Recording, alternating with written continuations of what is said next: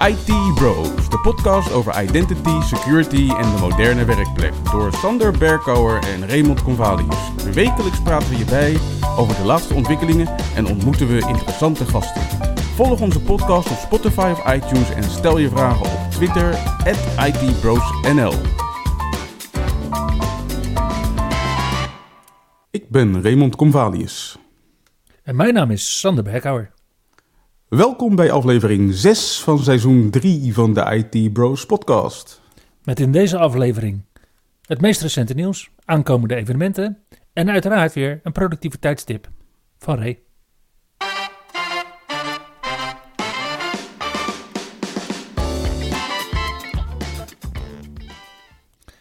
Ja, Ray, jij zit natuurlijk de hele dag op je Mac, maar uh, is er nog Windows nieuws? Nou, ik zit moet ik je eerlijk bekennen, nog steeds vaker op mijn Windows-machine dan op mijn Mac. Oké. Maar er is inderdaad ook wel weer nieuws over Windows 11. Want deze week ja, werden we getrakteerd volgens mij met wel drie builds in Windows 11. Te beginnen met release 25295 in het Developer Channel. En ja, daarin worden twee leuke features eh, aangekondigd, vind ik best wel. De ene is dat ze in de notification area, waar je zeg maar wordt gewaarschuwd voor nieuwe mailtjes, nu een copy mogelijkheid gaan aanbieden wanneer zo'n mailtje een pascode bevat. Oké. Dus dan kan je die meteen vanuit je notification area kopiëren naar het clipboard en plakken waar je hem nodig hebt. Ja.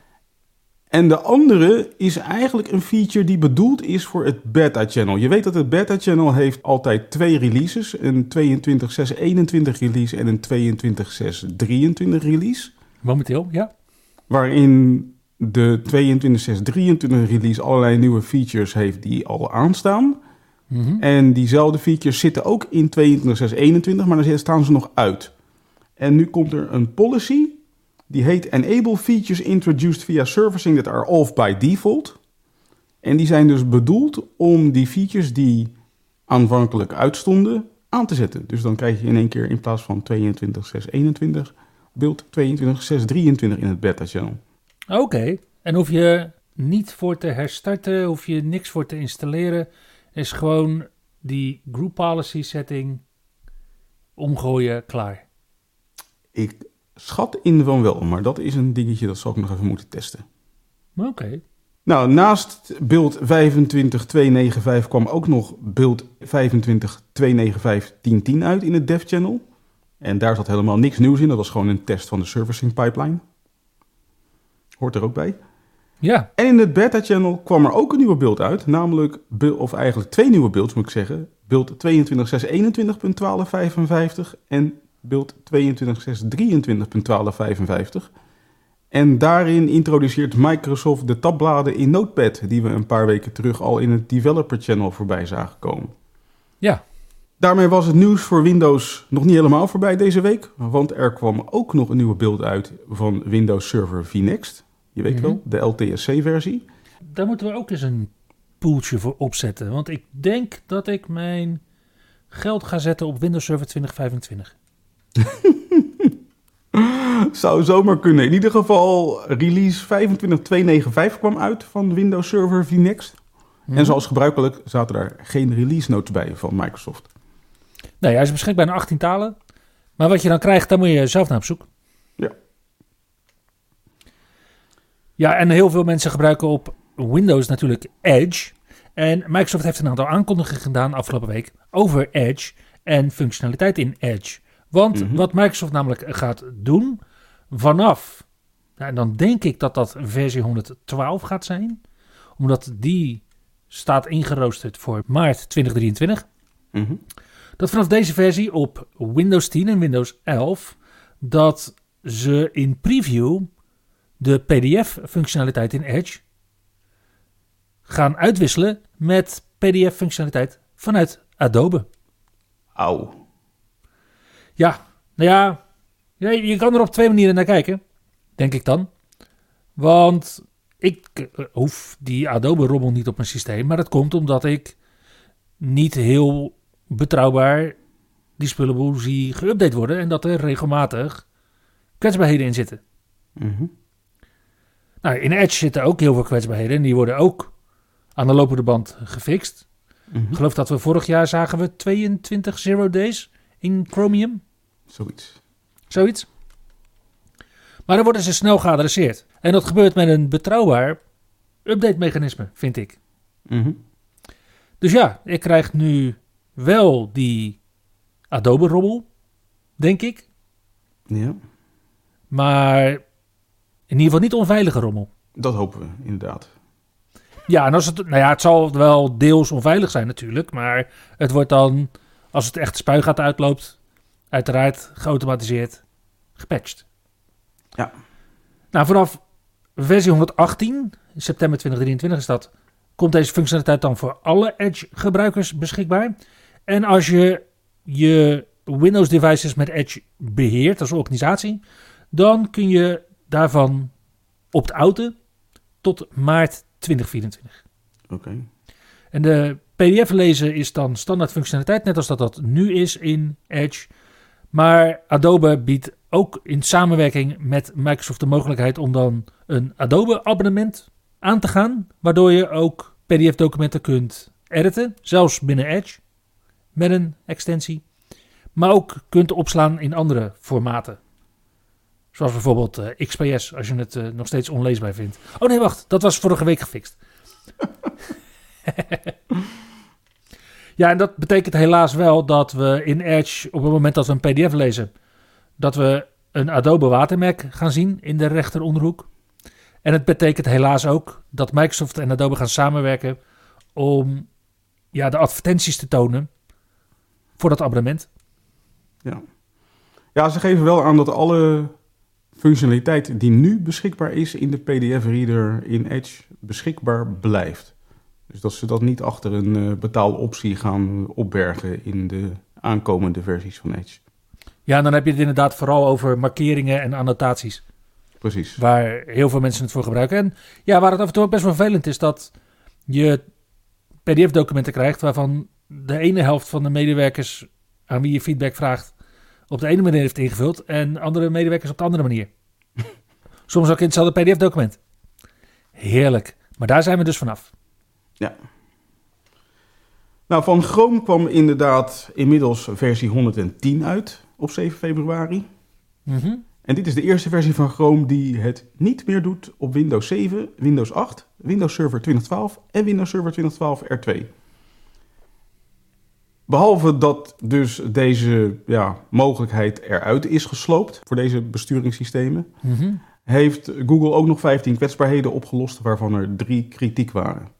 Hey, wat raad jij nou organisaties aan die op hun terminal servers de komende paar maanden draaien op Windows Server 2012, Windows Server 2012 R2, nog veilig willen browsen? Ik moet je eerlijk zeggen dat ik niet eens weet wat de opties nog zijn. Firefox misschien? Wauw. Ja, dus dan heb je je eigen zelf wel in een aardig hoekje geschilderd. Ik Denk het wel, ja. Hmm. Alright. Als je kijkt naar wat er gaande is de afgelopen weken, maanden, dan zie je dat Microsoft eh, aardig op de hype zit. Hè? Als het gaat om ChatGPT. En Eh, ja. dat hebben ze deze week ook wel weer uitbundig gedemonstreerd. Want op 8 februari zou Google een persevent gaan organiseren. Waarbij het zou gaan over artificial intelligence. En wat doet Microsoft? Die organiseren een persevent op 7 februari. Het is alsof ze het erom doen. Zo klinkt het wel. En wat deden ze op 7 februari? Daar werd officieel aangekondigd dat de ChatGPT-integratie in Bing eraan zit te komen. Of eigenlijk nog iets meer. Vanaf 7 februari kan je je registreren om mee te gaan doen in de beta van ChatGPT en dan VNext in Bing. Oké. Waarbij Microsoft meteen van het moment gebruik maakt om Bing en uiteraard Edge even stevig te promoten. Dus als je je vervolgens registreert en je denkt van dit wil ik snel hebben, dan zegt Microsoft nou, we hebben ook nog wel iets leuks voor je in petto als je korter op de wachtlijst wil komen te staan. Als je korter op de wachtlijst wil staan. Ja, ja, ja, ja, ja. Oh, oh, oh. En wat, en wat moet je dan doen? Dan moet je een app installeren. En wat doet die app? Die zegt Microsoft Edge wordt de standaard browser. Microsoft Bing wordt de standaard zoekmachine. MSN wordt mijn startpagina. We gaan Bing.com vastmaken aan je taakbalk. En we gaan door Microsoft aanbevolen sites toevoegen aan je favorieten. En als laatste worden de snelkoppelingen voor Edge nog even aangemaakt op je bureaublad. En als je daarmee akkoord gaat, dan kom je korter op de wachtlijst te staan voor Bing met ChatGPT. Ja, mooi, want ik heb nog een virtual machine waar ik nu Adobe Reader op heb staan. Speciaal. Ah, die kan ik dan eh, speciaal voor Bing gebruiken. Ja, inderdaad. Ja, en daarmee was het nieuws nog niet eens voorbij wat betreft de ChatGPT. Want het schijnt dus dat Microsoft druk in onderhandeling is met OpenAI om ChatGPT verder te gaan integreren in Word. En het gerucht gaat dat ChatGPT al wordt gebruikt in Word voor de autocomplete functionaliteit. Oké. Dus eh, ja, we moeten even wachten op de deal. Nou ja, en vervolgens kwam dus op 8 februari Google met hun aankondiging van wat zij gingen doen met, met artificial intelligence. En daar werd hun BART aangekondigd. En BART moet dus de tegenhanger worden van ChatGPT. En daarmee eh, ja, lijkt Google nu opeens enorme haast te hebben met het aanbieden van dit soort eh, artificial intelligence. En dat blijkt ook wel, want ze publiceerden een filmpje waarin Bart een onthulling deed. En achteraf bleek die onthulling niet te kloppen. Met als gevolg dat de aandelenwaarde van Google er onderuit ging op de beurs. Auw. Auw. Pijnlijk. De AI-oorlog is voorlopig nog niet voorbij. Dat Microsoft niet alleen in de cloud en met hippe technologie aan de slag is, bleek ook deze week op woensdag 8 februari, waarbij het Azure AD-team de functionaliteit voor het provisionen van on-premises apps generally available verklaarde. En dat betekent dat we nu op basis van de Azure Provisioning Agent vanuit Azure AD gebruikersaccounts automatisch kunnen aanmaken in on-premises apps als deze gebruik maken van een SQL database of een LDAP gebaseerde identity store of van een SCIM endpoint. En dat betekent dus dat je die applicaties gewoon zo standaard kan configureren met de out-of-the-box connectors in de Azure AD Provisioning Agent. En daarvoor is geen code nodig. Dus het klinkt alsof zelfs ik dit kan. Dit klinkt wel heel interessant. Ik heb nog nooit iets gedaan met de Azure AD Provisioning Agent. Jij wel? Ja. Ja, wij lopen constant eh, tegen de grappen en grollen en limitaties van de Azure AD Provisioning Agent aan. Dit is dezelfde agent die je trouwens gebruikt voor Azure AD Connect Cloud Sync. Mhm. En dit is dezelfde Azure AD Provisioning Agent die je gebruikt om bijvoorbeeld vanaf Workday naar Active Directory automatisch te provisionen. Oké. Ja, want dat vroeg ik me eigenlijk al af. Eigenlijk, zeg maar, klinkt dit alsof je vanuit Azure AD kan gaan provisionen naar Active Directory ook. Eh, nee, die specifiek niet. Hoewel Active Directory ook LDAP endpoints heeft, is het Mhm. daarvoor niet bedoeld. Ah, Oké. Ja, jij zinspeelt weer op eh, de aloude user sync. Nou ja, kijk, uiteindelijk denk ik dat je naar een model toe gaat, als Microsoft zijnde, waarbij niet Active Directory leading is, zoals nu met Azure AD Connect, maar dat Azure AD leading is. Ja, dat denk ik ook. Dus voor sommige organisaties nog best wel ver weg, maar voor andere organisaties vrij dichtbij. Precies. En dit product lijkt zich daar bij uitstek voor te lenen. Ja, en ik ben blij dat Microsoft daar nu al heel veel ervaring mee aan het opdoen is. Want ja, SQL en LDAP, dat klinkt eh, toch als de standaard MIM-connectors. Mhm. De ECMA-connectors van voorheen. Ja, dat betekent eh, dat ze eigenlijk misschien wel MIM aan het opnieuw aan het bouwen zijn aan de kant van Azure AD. Spannend. Ja, en dan zie je inderdaad allerlei mogelijkheden die nu werken, dadelijk misschien niet werken. Want ook Group Writeback gaat weer op de schop. Is het gerucht. Oké. Oké. Ik ben heel benieuwd. Ja, het heeft wel. Het heeft onder water lijkt het toch net iets meer impact te gaan hebben dan wat we nu nog kunnen voorzien. En dat is inderdaad in dat stramien, waarbij nu Active Directory in de meeste organisaties leading is en Azure die volgt, naar ja, eigenlijk de toekomstvisie van Microsoft voor organisaties over vijf jaar, waarbij inderdaad Azure Active Directory leading is. En je Active Directory gebruikt voor al die legacy dingen. Inderdaad. Kerberos, LDAP, NTLM V2, dat soort dingen. Nou, als het allemaal uh, doorgaat, uh, zitten wij voorlopig niet zonder werk. Vermoed ik zo. Nee, wij kunnen altijd leuke dingen blijven doen, Ray. Super vak hebben wij. Ja. Nou, er was ook nieuws op het gebied van Azure Virtual Desktop. Daar is de afgelopen week Multimedia Redirection GA gegaan. En wat Multimedia Redirection doet, is dat het een soepele videoplayback mogelijk maakt uh, wanneer je gebruik maakt van Azure Virtual Desktop in de browser.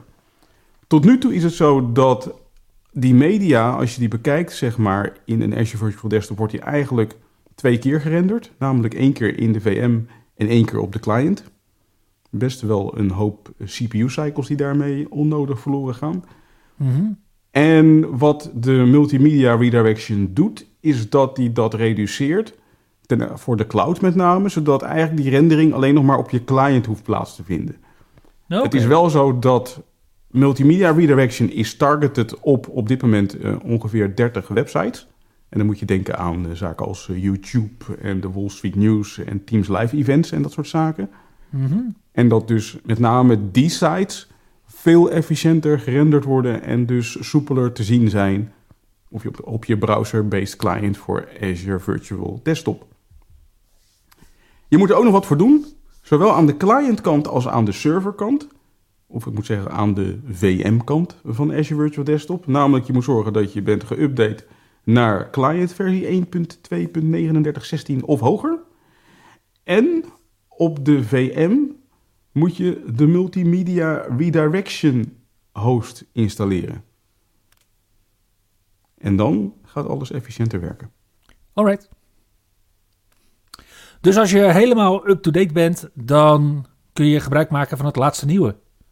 Ja. Wauw. Kan iemand die memo ook even bij een flink aantal VMware ESXi-beheerders afleveren?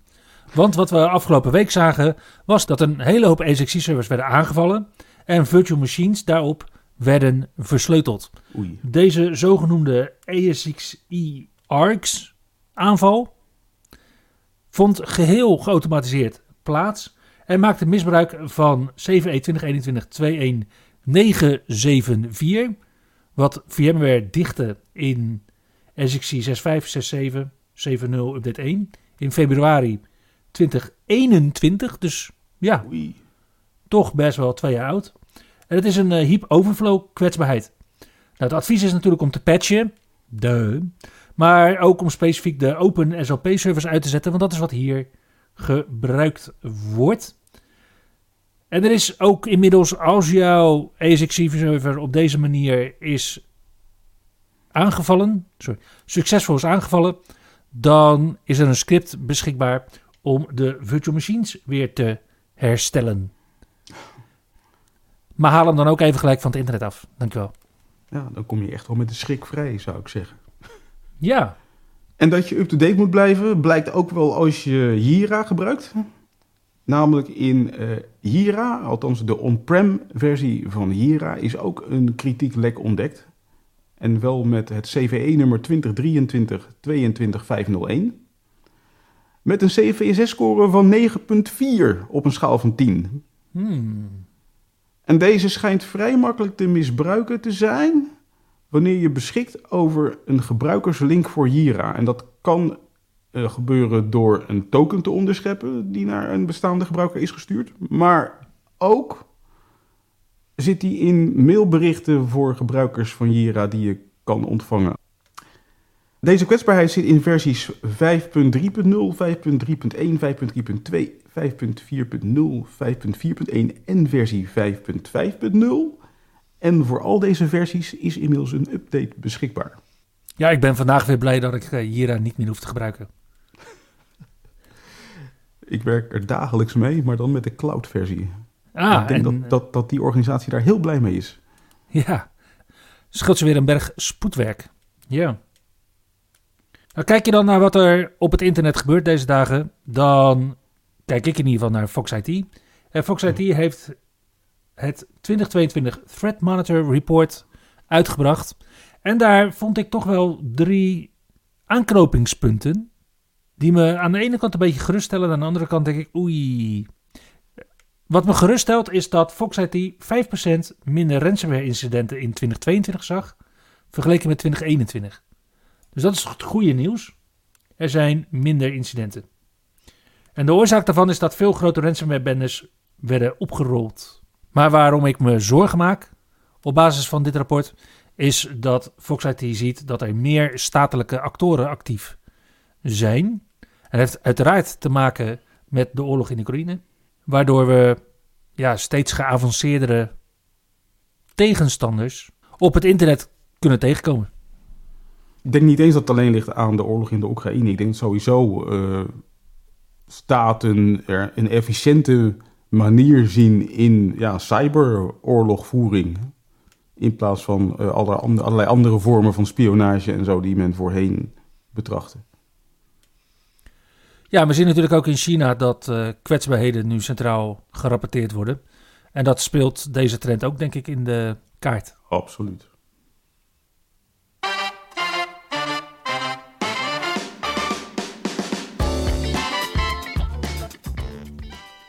Volgende week zien we vijf evenementen, waarvan drie fysiek en twee virtueel.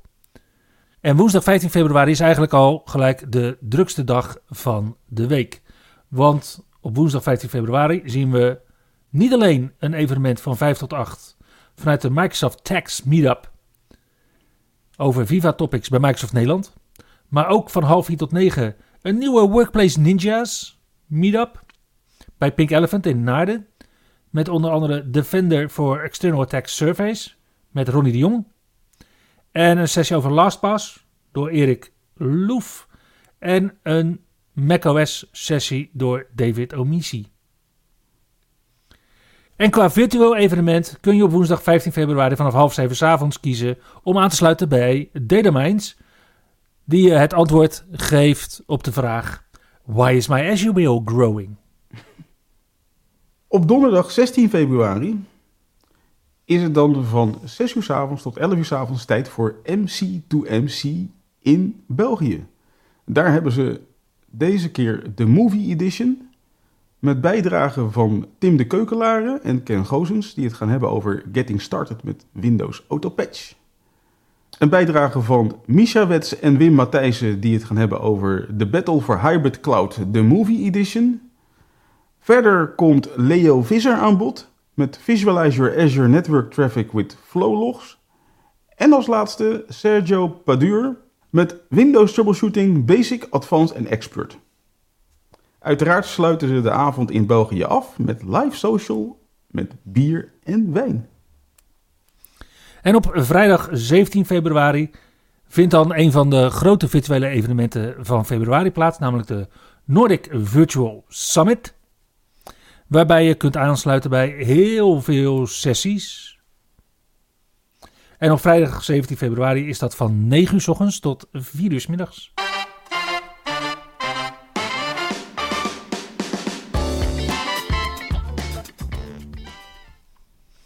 Hey Ray, wat is de productiviteitstip deze week? Nou, ik wilde toch even terug naar heel lang geleden. Toen moest je echt moeite doen om te zorgen dat je digitale kopieën maakte van de muziek op je cd's. Had je speciale audio-rip-programmaatjes voor nodig. Mhm. Met uh, allerlei decoders.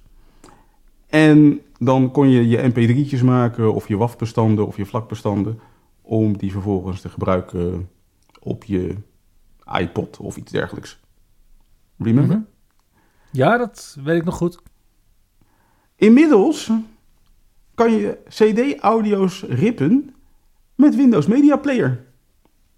De Media Player die onlangs, of die vorig jaar is geïntroduceerd in Windows 11, heeft namelijk gewoon een CD-RIP-knop. Dus als jij een CD'tje in je speler hebt gestopt, als je nog een CD-speler hebt in je PC, dan kan je dus gewoon op RIP CD klikken en vervolgens kan je het bestand of de CD laten opslaan in het format Windows Media Audio, WAV of MP3. Nou ja, standaard worden deze bestanden opgeslagen in de muziekfolder op je PC. Maar als je wil kan je vanuit de settings in deze app ook ervoor kiezen om het elders op te slaan. Nou ja, nu sla ik de laatste tijd sla ik mijn bestanden meestal op als vlakbestanden, maar die zitten er dan weer niet bij.